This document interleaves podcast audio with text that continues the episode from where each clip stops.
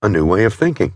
The inside out approach advocates that we have to work on ourselves before we can effectively improve the quality of interactions with people around us.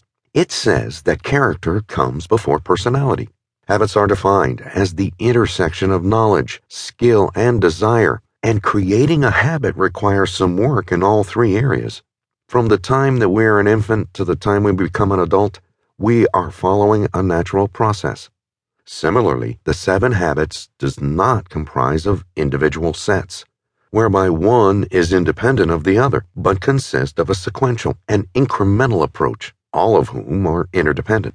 Although the current social paradigm gives immense value to independence, the reality is that independence is the reaction to dependence and the people and situations controlling us. Whereas dependence is a personal maturity issue that has nothing to do with our circumstances, additionally, true independence can be empowering, but it's not the ultimate success because our lives are interdependent by nature. However, only independent people can choose to be interdependent because they own enough of themselves to make such a decision. Effectiveness defined. True effectiveness lies in the P PC balance, where P is the production of desired results, such as golden eggs, the ones in the story of a farmer and his goose, and PC stands for the assets that produce the results, such as the goose. You cannot achieve true effectiveness by neglecting one or the other.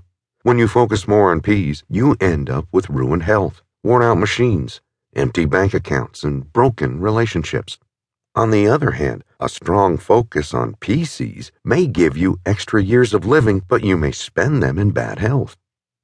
The assets that are all mentioned above can be of three types physical, financial, and human. All of these assets need to be maintained so that you can enjoy your golden eggs for the long term. The principles included in this book are widely applicable to organizations, families, as well as individuals, and that is the primary reason why they are so effective. It is highly advisable that you open the gates of change while reading this material, because change is something that cannot be forced but comes from within.